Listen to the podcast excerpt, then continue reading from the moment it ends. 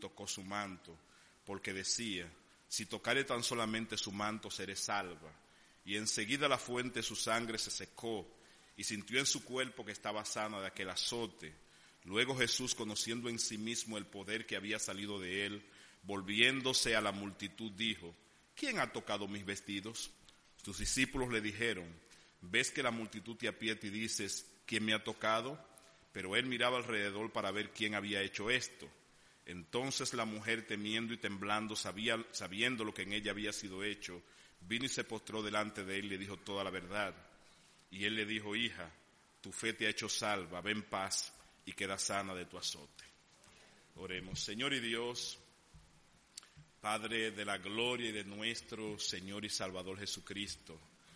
En esta mañana le damos muchas gracias por darnos el honor, el privilegio, la gracia la oportunidad de poder leer tu palabra sin restricciones ni impedimento. Señor, rogamos que tu palabra cumpla eh, los propósitos eternos que usted tiene al enviarla a nuestras vidas. Que tu palabra corre y que sea glorificada y que usted la use con poder en medio de nosotros en esta mañana. Señor, muchas gracias en el nombre de Jesús. Amén. Bien, hermanos queridos, en la fe del Señor y Salvador Jesucristo, en esta mañana agradezco mucho al pastor y a la iglesia por la invitación que me formuló para compartir con ustedes eh, esta porción de la palabra de Dios, el mensaje eh, del Señor.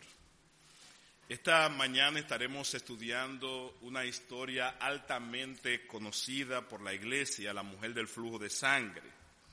Quiero señalar que en el contexto de esta historia, esta se desarrolla en la región de Galilea. Para que me entiendan un poquito más, Cristo, nuestro Señor, vivió en varios lugares. Cuando Él nació, Él nació en Belén, viajó a Egipto y luego de su muerte, y luego de la muerte de Herodes, volvió a Jerusalén y de allí se fue a Nazaret. A los 30 años entró en la sinagoga en Nazaret, donde quisieron matarlo, y de ahí entonces él se va a Capernaum, al área de Galilea, y vive un buen tiempo, según algunos estudiosos, en la casa de Pedro. Desde Galilea el Señor desarrolló la mayor parte de su ministerio, tanto así que de los 26 milagros registrados en el Nuevo Testamento, hechos por el Señor, 23 fueron en la región de Galilea de los doce apóstoles que el Señor eligió para que estuviesen con él, once eran de la región de Galilea, solamente un solo de ellos pertenecía a la parte religiosa de Judea, y era Judas Iscariotes. Todos los demás eran galileos. Los galileos eran personas que en su historia habían tenido reyes paganos y no eran considerados judíos ortodoxos. Ellos rechazaban la tradición de los ancianos, aunque sí reconocían el Pentateuco, la ley de Moisés. Por esta razón, los galileos no eran considerados como judíos y eran las personas más despreciadas eh, por los judíos ortodoxos. Sin embargo, es maravilloso ver que el centro de operación de ese ministerio tan glorioso, tan grandioso y tan fabuloso que el Señor realizó, Él lo realizó desde la región de Galilea.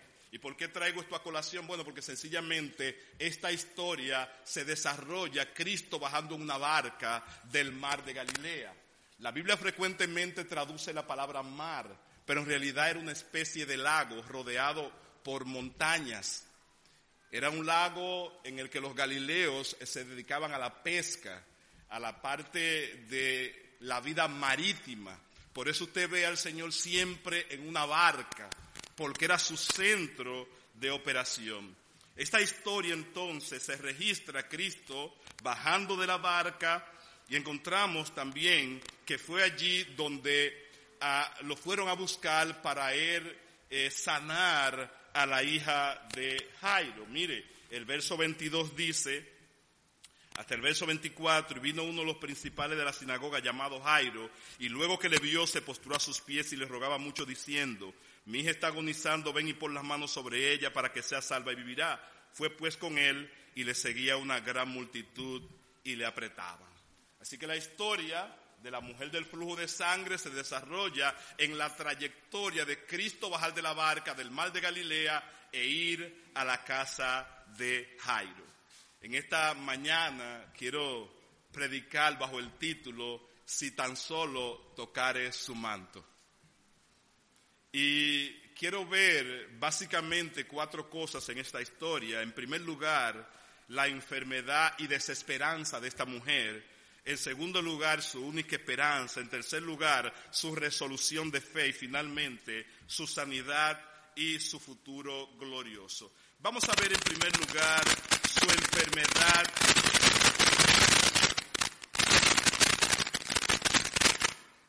y desesperanza. Miren lo que dice el verso 25 y 26.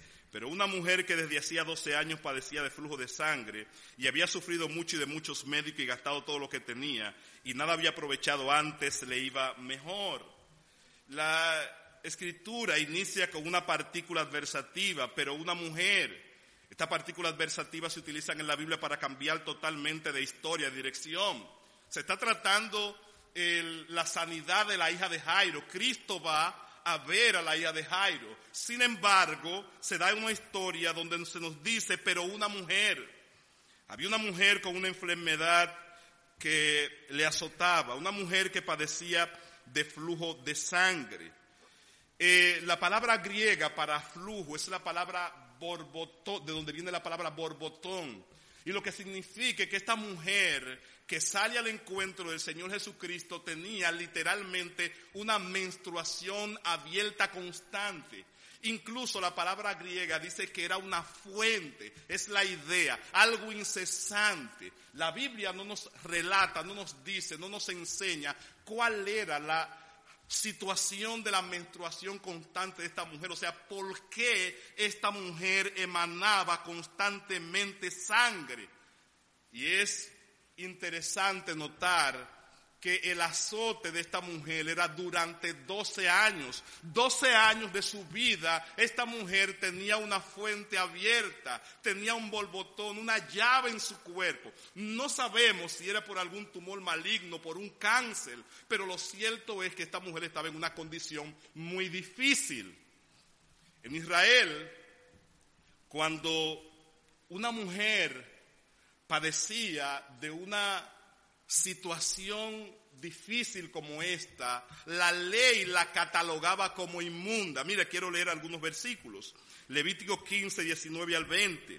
Cuando la mujer tuviere flujo de sangre y su flujo fuera en su cuerpo, siete días estará separada y cualquiera que la tocare será inmundo hasta la noche. Y todo sobre que ella se acostare mientras estuviera separada será inmundo. También todo aquello eh, sobre ella se sentare será inmundo. Levítico 15, 25. Y la mujer cuando siguiere el flujo de sangre por muchos días fuera del tiempo de su costumbre, o cuando tuviere flujo de sangre más de su costumbre, todo el tiempo de su flujo será inmundo como en los días de su costumbre. Literalmente la ley judía, cuando una mujer tenía esta clase de enfermedad, de situación anormal, la ley emitía una resolución, tú eres inmunda. Y catalogar a una mujer inmunda o a cualquier individuo inmundo, según la ley mosaica, la persona tenía que ser excluida de la sociedad. Esta mujer no podía vivir en el pueblo, no podía habitar entre sus conciudadanos, no podía tener familia, no podía ir a un templo, no podía tener vida religiosa, no podía tener vida social. Porque la ley la declaró inmunda.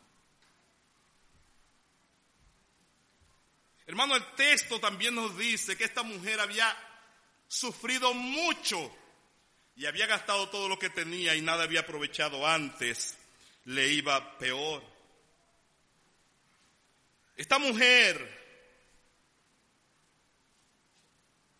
vivía una vida de sufrimiento constante Ella visitó todos los médicos de su tiempo, todos los curanderos, los que preparaban brebajes, los que conocían hojas, los que conocían el arte de la medicina en aquel tiempo, todas las personas que tenían algún tipo de conocimiento en la salud humana, esta mujer los visitó. Y el texto dice que nada había aprovechado antes, en vez de mejorar, su situación empeoraba, su menstruación era constante, era un azote que no la dejaba día y noche. Los médicos no le daban esperanza. Esta mujer estaba en bancarrota total. Todos los recursos que pudo haberle llamasado, quizás de alguna heredad familiar, todo lo que tenía se fue. La religión no la quería. La sociedad no la quería.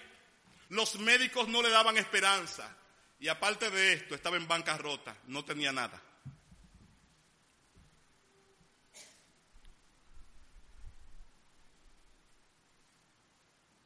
Esta mujer tenía 12 años viviendo sin esperanza. Algo interesante en el pasaje es notar que el texto dice que esta mujer tenía 12 años con esta situación en su cuerpo.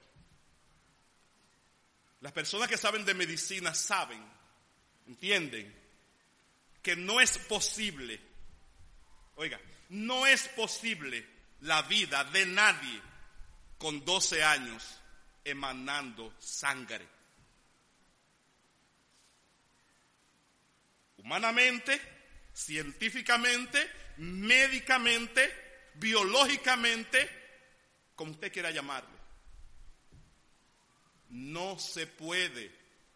La Biblia dice en el libro de Levítico que la vida está en la sangre. Así que no es posible la vida sin la sangre. Eso nos lleva a una pregunta elemental en el pasaje. ¿Cómo pudo esta mujer permanecer viva durante 12 años con una menstruación, con un borbotón, con una fuente que salía de su cuerpo?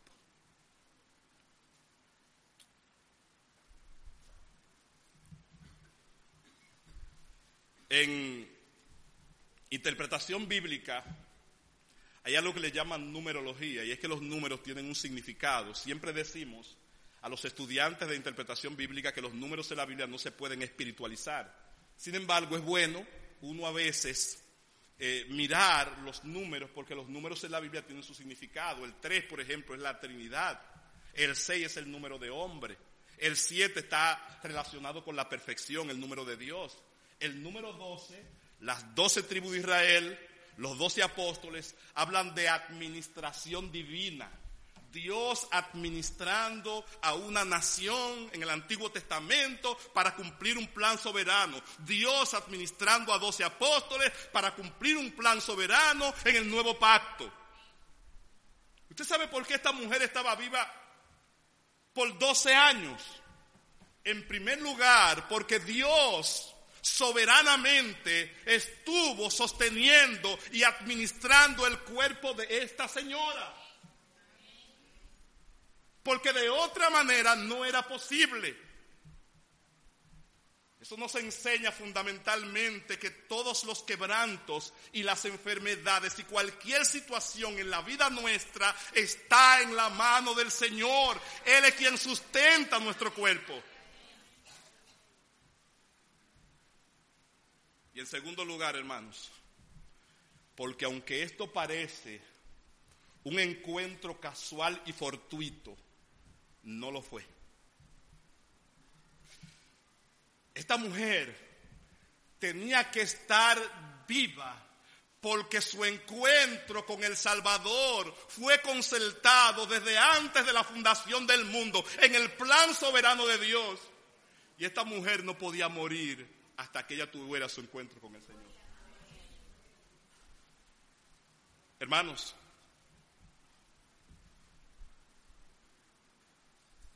Yo me acosté y dormí, dice el salmista, y desperté porque Jehová me sustentaba. En segundo lugar, hermano, vamos a ver su única esperanza. Mire, dice el texto, verso 27, cuando ella oyó hablar de Jesús, vino por detrás entre la multitud y tocó su manto.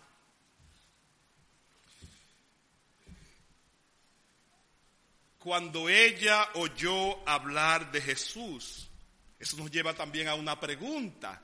¿Qué escuchó esta mujer acerca de Jesús en la situación tan difícil en la que ella estaba? Bueno, Marcos capítulo 3, versos 9 a 12 nos dice, y dijo a sus discípulos que le estuviesen siempre lista la barca a causa del gentío, para que no lo oprimiesen, porque había sanado a muchos, de manera que por tocarle, cuanto tenían plagas, caían sobre él. Y los espíritus inmundos al verle se postraban delante de él y daban voces diciendo, tú eres el Hijo de Dios. Mas él les reprendía mucho para que no le descubriesen. En el verso 20, la Biblia nos dice del capítulo 5 que todos se maravillaban con Jesús. Su fama se divulgaba con rapidez. Así que esta mujer oyó hablar de que Cristo sanaba todas las enfermedades, de que los endemoniados eran libertados. Ella oyó que Cristo era el Hijo de Dios. Ella escuchó que Él era el Salvador prometido. Ella escuchó que Él era el Mesías. Ella oyó, escuchó que solo Él podía darle respuesta a su situación. Y ella colocó a Cristo como su única esperanza. El libro de Colosenses dice que Cristo es en vosotros la esperanza de gloria. Alguien escribió del Señor Jesucristo algunas palabras maravillosas. En biología, Él nació sin concepción normal. En química, convirtió el agua en vino. En física, desafió la ley de la gravedad al caminar sobre las aguas. En economía desafió las leyes de la matemática al alimentar a cinco mil personas con cinco panes y dos peces. En medicina curó a los enfermos sin administrar una dosis de medicamento. En la historia la dividió en antes y en después. Él es el hombre más grande de la historia humana. Él no tenía siervos, pero todos le llamaban Señor. Él no tenía ejércitos humanos, pero los reyes le temieron. Él no, no ganó batallas militares, pero conquistó el mundo. La muerte venció a Satanás y abrió el cielo para los pecadores. La Biblia se refiere a nuestro Señor Jesucristo con apelativos muy interesantes, símiles. La Biblia dice de Cristo que Él es la principal piedra del ángulo, que Él es el tesoro escondido, que Él es la perla del gran precio, que Él es el sol de justicia, que Él es el deseado de las naciones, que Él es el pan de vida, que Él es el fundamento de nuestra fe, que Él es la puerta, que Él es el camino, Él es la verdad, Él es la vida, Él es el buen pastor, Él es el pan de vida, Él es el príncipe de los pastores, Él es la luz del mundo, Él es la resurrección, Él es la vida verdadera, Él es admirable, Él es consejero, Él es Dios fuerte, Él es Padre eterno, Él es príncipe de paz, Él es Emmanuel, Él es el Rey de justicia, Él es el pariente cercano, es nuestro redentor, es nuestro abogado, nuestro mediador, nuestro intercesor, Él es nuestro gran sumo sacerdote, Él es el camino nuevo y vivo al lugar santísimo, Él es el amado, el amén, el testigo fiel, el cordero de Dios, el león de la tribu de Judá, Él es el más hermoso de los hijos de los hombres, Él es el siervo escogido, Él es el ungido del Padre, Él es el lirio de los valles, Él es la peña de Ored, Él es el lucero de la mañana, Él es precioso. Esta mujer oyó hablar de Jesús. Amigo, usted que nos visita, ¿has escuchado hablar de Jesús? ¿Cómo Él ha cambiado la vida de millones de personas? El texto nos dice que cuando ella oyó hablar de Jesús, vino por detrás entre la multitud y tocó su manto. La palabra multitud que aparece en el pasaje se repite por lo menos cinco veces. En el verso 21, verso 24, verso 27, verso 30 y verso 31. En interpretación bíblica, cuando se repite una palabra, generalmente, muchas veces en un texto, generalmente para hacer énfasis en el mismo. Cuando el texto está diciendo que una gran multitud seguía al Señor, es para hacer énfasis en que la cantidad de personas que seguían a Cristo eran muchas. Las mujeres en la sociedad judía tenían muchas limitaciones. Así que podemos llegar a la presunción de que la mayoría de las personas que estaban siguiendo al Señor eran hombres. Así que tenemos una multitud mayormente de hombres, una muchedumbre de gente, un mar de personas siguiendo al Señor. Y dice el texto que esta mujer cruzó por entre la multitud para tocar el manto del Señor. ¿Cómo pudo esta mujer con un cuerpo tan gastado por los años y la enfermedad?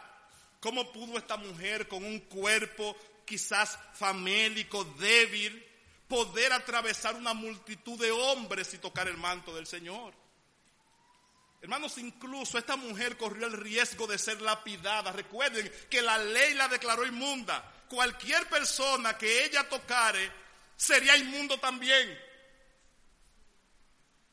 Así que si los hombres que concurrían allí se daban cuenta de que ella era la inmunda que vivía en los caminos mendigando, pudiese ser que la suerte de ella fuera la lapidación, muerta a pedradas.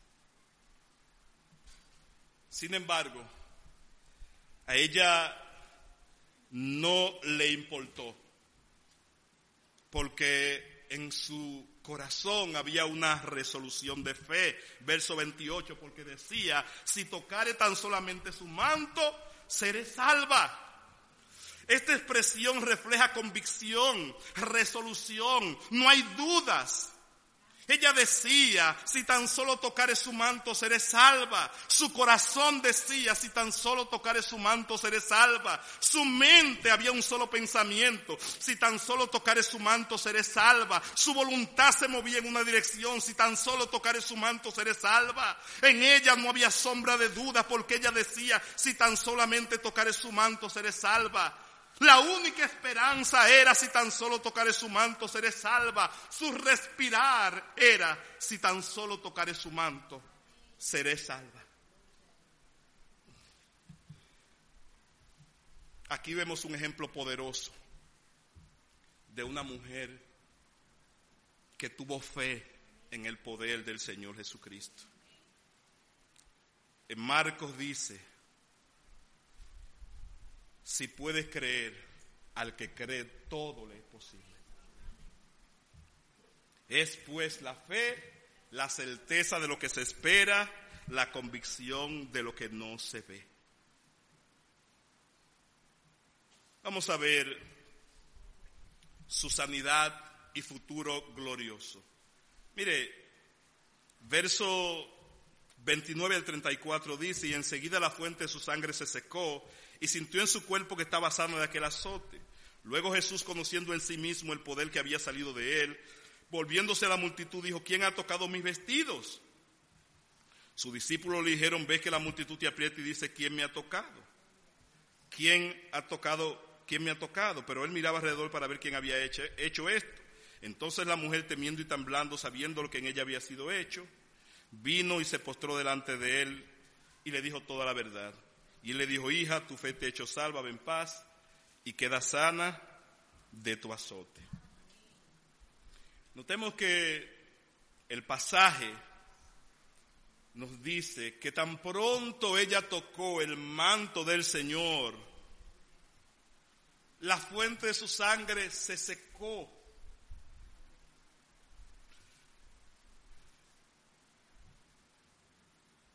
Tan pronto como ella se asió del manto del Señor, sus órganos volvieron a la, a la normalidad. Si era un cáncer maligno, se fue. Si era un tumor fiero, desapareció. Pero todo comenzó a funcionar de manera normal. Un pasaje paralelo del libro de Lucas nos dice, pero Jesús dijo, alguien me ha tocado porque yo he sabido que de mí ha salido poder. Cuando esta mujer tocó al Señor, lo que se desprendió fue poder. La palabra poder que generalmente utiliza el Nuevo Testamento y traduce es la palabra griega dunamis, de donde viene nuestra palabra latina dinamita. Y esta palabra griega se utiliza para hablar del poder omnipotente, del poder creador, del poder todo soberano, del poder absoluto, del dominio eterno de Dios. Cuando esta mujer tocó al Señor, el poder del omnipotente se desprendió de él. Y todo lo que había en esta mujer que no estaba funcionando bien desapareció su cuerpo comenzó a funcionar de manera normal. Por cierto, esta palabra Pablo la utiliza en el Nuevo Testamento, la palabra griega dunamis, para referirse al poder del Evangelio. Cuando Pablo explica la salvación de un pecador, en el libro de Segunda de Corintios capítulo 4, verso 4 a 6, él explica que si el Evangelio está encubierto, entre los que se pierden está encubierto. Y luego en el verso 6, Pablo da una declaración maravillosa. En el verso 4 él dice que el Dios de este siglo cegó el entendimiento de los incrédulos. Esto está en un pasaje, eh, en un pasado perfecto. Es decir, que Satanás cegó al hombre en el huerto del Edén y que en el presente, ahora, él continúa cegándolo. Y luego, en el verso 6, Pablo da una declaración maravillosa en 2 Corintios capítulo 4, porque él dice, porque Dios que mandó que de las tinieblas resplandeciese la luz, fue el que resplandeció en nuestros corazones. Y si usted busca una Biblia de referencia cruzada, se dará cuenta que Pablo se está refiriendo a Génesis, capítulo 1, verso 3, cuando no había nada, cuando todo era tinieblas. Dios dijo, sea la luz. Y fue la luz. Y Pablo está relacionando ese evento del Génesis con la salvación de un pecador. Es que cuando todo era tinieblas en nuestras vidas, el poder con el que el Señor creó todas las cosas en la antigüedad fue el mismo poder que el Señor utiliza en el nuevo pacto para disipar nuestras tinieblas. Y un día, cuando tú y yo estábamos ciegos, Él dijo, sea la luz. Y es ahí cuando muchos de nosotros ahora ya de este lado decimos, pero era que yo estaba loco, ¿y qué era lo que yo estaba haciendo? Porque ya comenzamos ahora a ver la vida desde otra perspectiva. Y cuando el Señor abrió nuestros ojos, Él nos mostró la gloria de Cristo según el pasaje y vimos una luz más refulgente, una gloria más hermosa, más gloriosa. ¿Y usted sabe por qué usted se aferra a Cristo? Porque para usted Él vale más que todo. Es lo que Pablo explica en Filipenses capítulo 3, que cuántas cosas eran para sí ganancia, que Él las ha estimado como pérdida por amor de Cristo, por el conocimiento de ese Salvador y aún estimo todas las cosas como pérdida y lo tiene por basura. Una palabra griega también fuerte, porque la palabra basura que traduce el Nuevo Testamento es la palabra cacá. O sea que cuando tú ves a Cristo y ves todo lo que este mundo ofrece, Cristo es tan precioso, tan hermoso, tan glorioso, que todo simplemente es cacá comparado con Él. Ese poder que sanó a esta mujer fue el poder que el Señor utilizó para salvarnos. Fue ese poder que resucitó a Lázaro de los muertos. El poder de la palabra de Cristo. Lázaro ven fuera. Los gusanos se fueron. Y Lázaro salió de la tumba. Por eso dice en Romanos 1.16, porque no me avergüenzo el Evangelio, porque es poder, dunamis, poder de Dios para salvación a todo aquel que cree. Volviéndose a la multitud, dijo, ¿quién ha tocado mis vestidos? Refleja esta pregunta del Señor. Ignorancia, desconocimiento. ¿Quién me ha tocado? Porque yo sentí que de mí salió poder.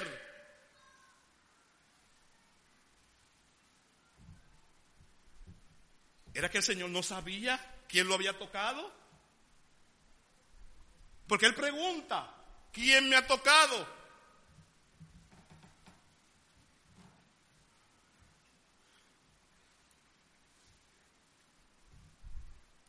Es evidente que a la luz de la doctrina, de la cristología, de que Cristo es Dios, no podemos pensar bajo ninguna razón que esta pregunta muestra ignorancia. Él lo sabe todo. Dice un comentarista, A.W. Tozer, sobre Cristo, Él conoce íntimamente y sin ningún esfuerzo cada cosa y todas las cosas, cada mente y todas las mentes, cada espíritu y todos los espíritus, cada existencia y todas las existencias, cada pluralidad y todas las pluralidades, cada ley y todas las leyes, todas las reacciones, todas las causas, todos los pensamientos, todos los misterios, todo enigma, todo sentimiento, todos los deseos, cada secreto no declarado, todos los tronos, los dominios, todas las personalidades, todas las cosas visibles e invisibles en el cielo y en la tierra, movimiento, espacio, tiempo, muerte, vida, mal, cielo, infierno, porque Él conoce íntimamente todas las cosas y perfectamente. Él no conoce una cosa mejor que otra, sino todas las cosas por igual. Él nunca descubre nada nunca se sorprende, nunca se asombra, nunca se siente eh, intrigado tocante alguna cosa, ni busca información ni hace pregunta, excepto cuando él está tratando de atraer a los hombres hacia su propio bienestar. Es evidente que él lo conoce todo.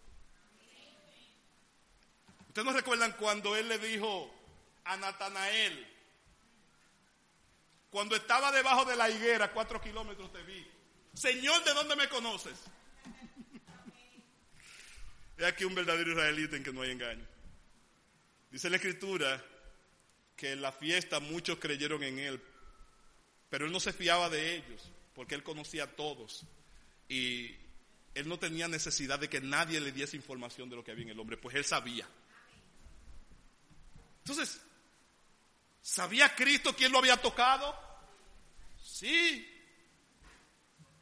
Eso nos lleva a otra pregunta elemental.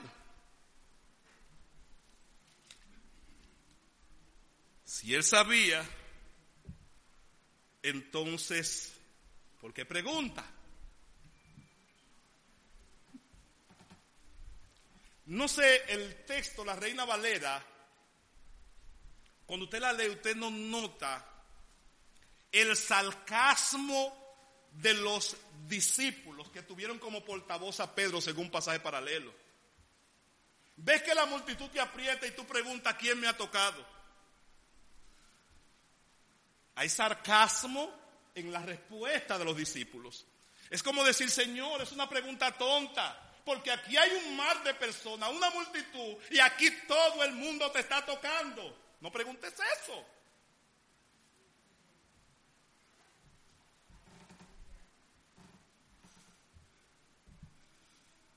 Sin embargo, hermanos, la pregunta es legítima. Porque allí habían personas que estaban tocando a Cristo por distintos motivos. Muchos de los que estaban ahí habían escuchado que Él sería el rey. No hay cosa que traiga más personas o que atraiga más personas que alguien que estará en una posición de preponderancia. Si usted piensa que un candidato va a ganar, olvídese que ese, ese señor la gente.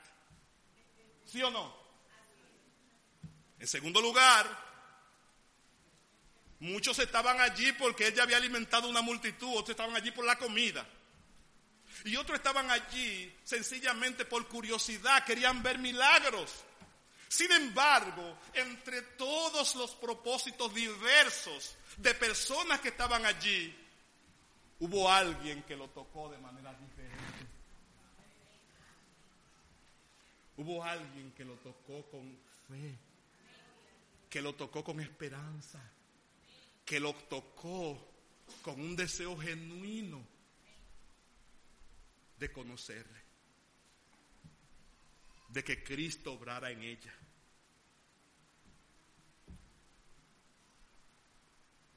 ¿Cuál fue entonces el propósito de la pregunta? Mire, la pregunta del Señor tiene como propósito que lo que se hizo interna y secretamente en la vida de esta mujer saliese a la luz delante de todos. Hermanos, Cristo vino a glorificar al Padre. Era su meta. Y una obra como esta no podía quedarse a ocultas. Es imposible que la obra de Dios pase desapercibida. Verso 33, entonces la mujer temiendo y temblando, sabiendo lo que en ella había sido hecho, vino y se postró delante de él y le dijo toda la verdad. Ahora trate de revivir el escenario. Cristo ve en una multitud, lo aprietan. Y él dice, ¿quién me ha tocado? Los discípulos usando a Pedro como portavoz. Dice, Señor, pero todo el mundo te ha tocado. ¿Por qué tú haces esa pregunta? Y de repente esta mujer cae en el piso y todo el mundo abre. Y ella comienza entonces a dar su testimonio de lo que el Señor había hecho en ella. Yo tenía 12 años con un flujo de sangre. La sociedad no me quería, la ley no me quería, yo perdí mi familia, yo lo perdí todo. Y yo decía dentro de mí, si tan solo tocaré su manto, seré salvo. Y todos los que estaban allí estaban escuchando a esta mujer dar ese testimonio poderoso de lo que Cristo había hecho en la vida de ella. Y todo el que estaba allí entonces comenzó a glorificar a Dios por la obra de esta mujer a través de Cristo. Ese era el propósito de la pregunta. Que la gloria y la honra sean a nuestro Dios. No a nosotros, no a nosotros, sino a tu nombre da gloria por tu misericordia y por tu verdad. Cristo le dice, hija, tu fe te ha hecho salva, en paz y queda sana de tu azote. Es maravilloso ver lo que el Señor hace en la vida de una persona. Antes de Cristo, esta mujer estaba enferma, con mucho sufrimiento, con dolores, con un azote en su vida. Estaba sola, desesperada, desgastada, sin esperanza. Ahora en Cristo, ella tiene alivio, tiene paz, tiene una verdadera esperanza y sobre todo es salva.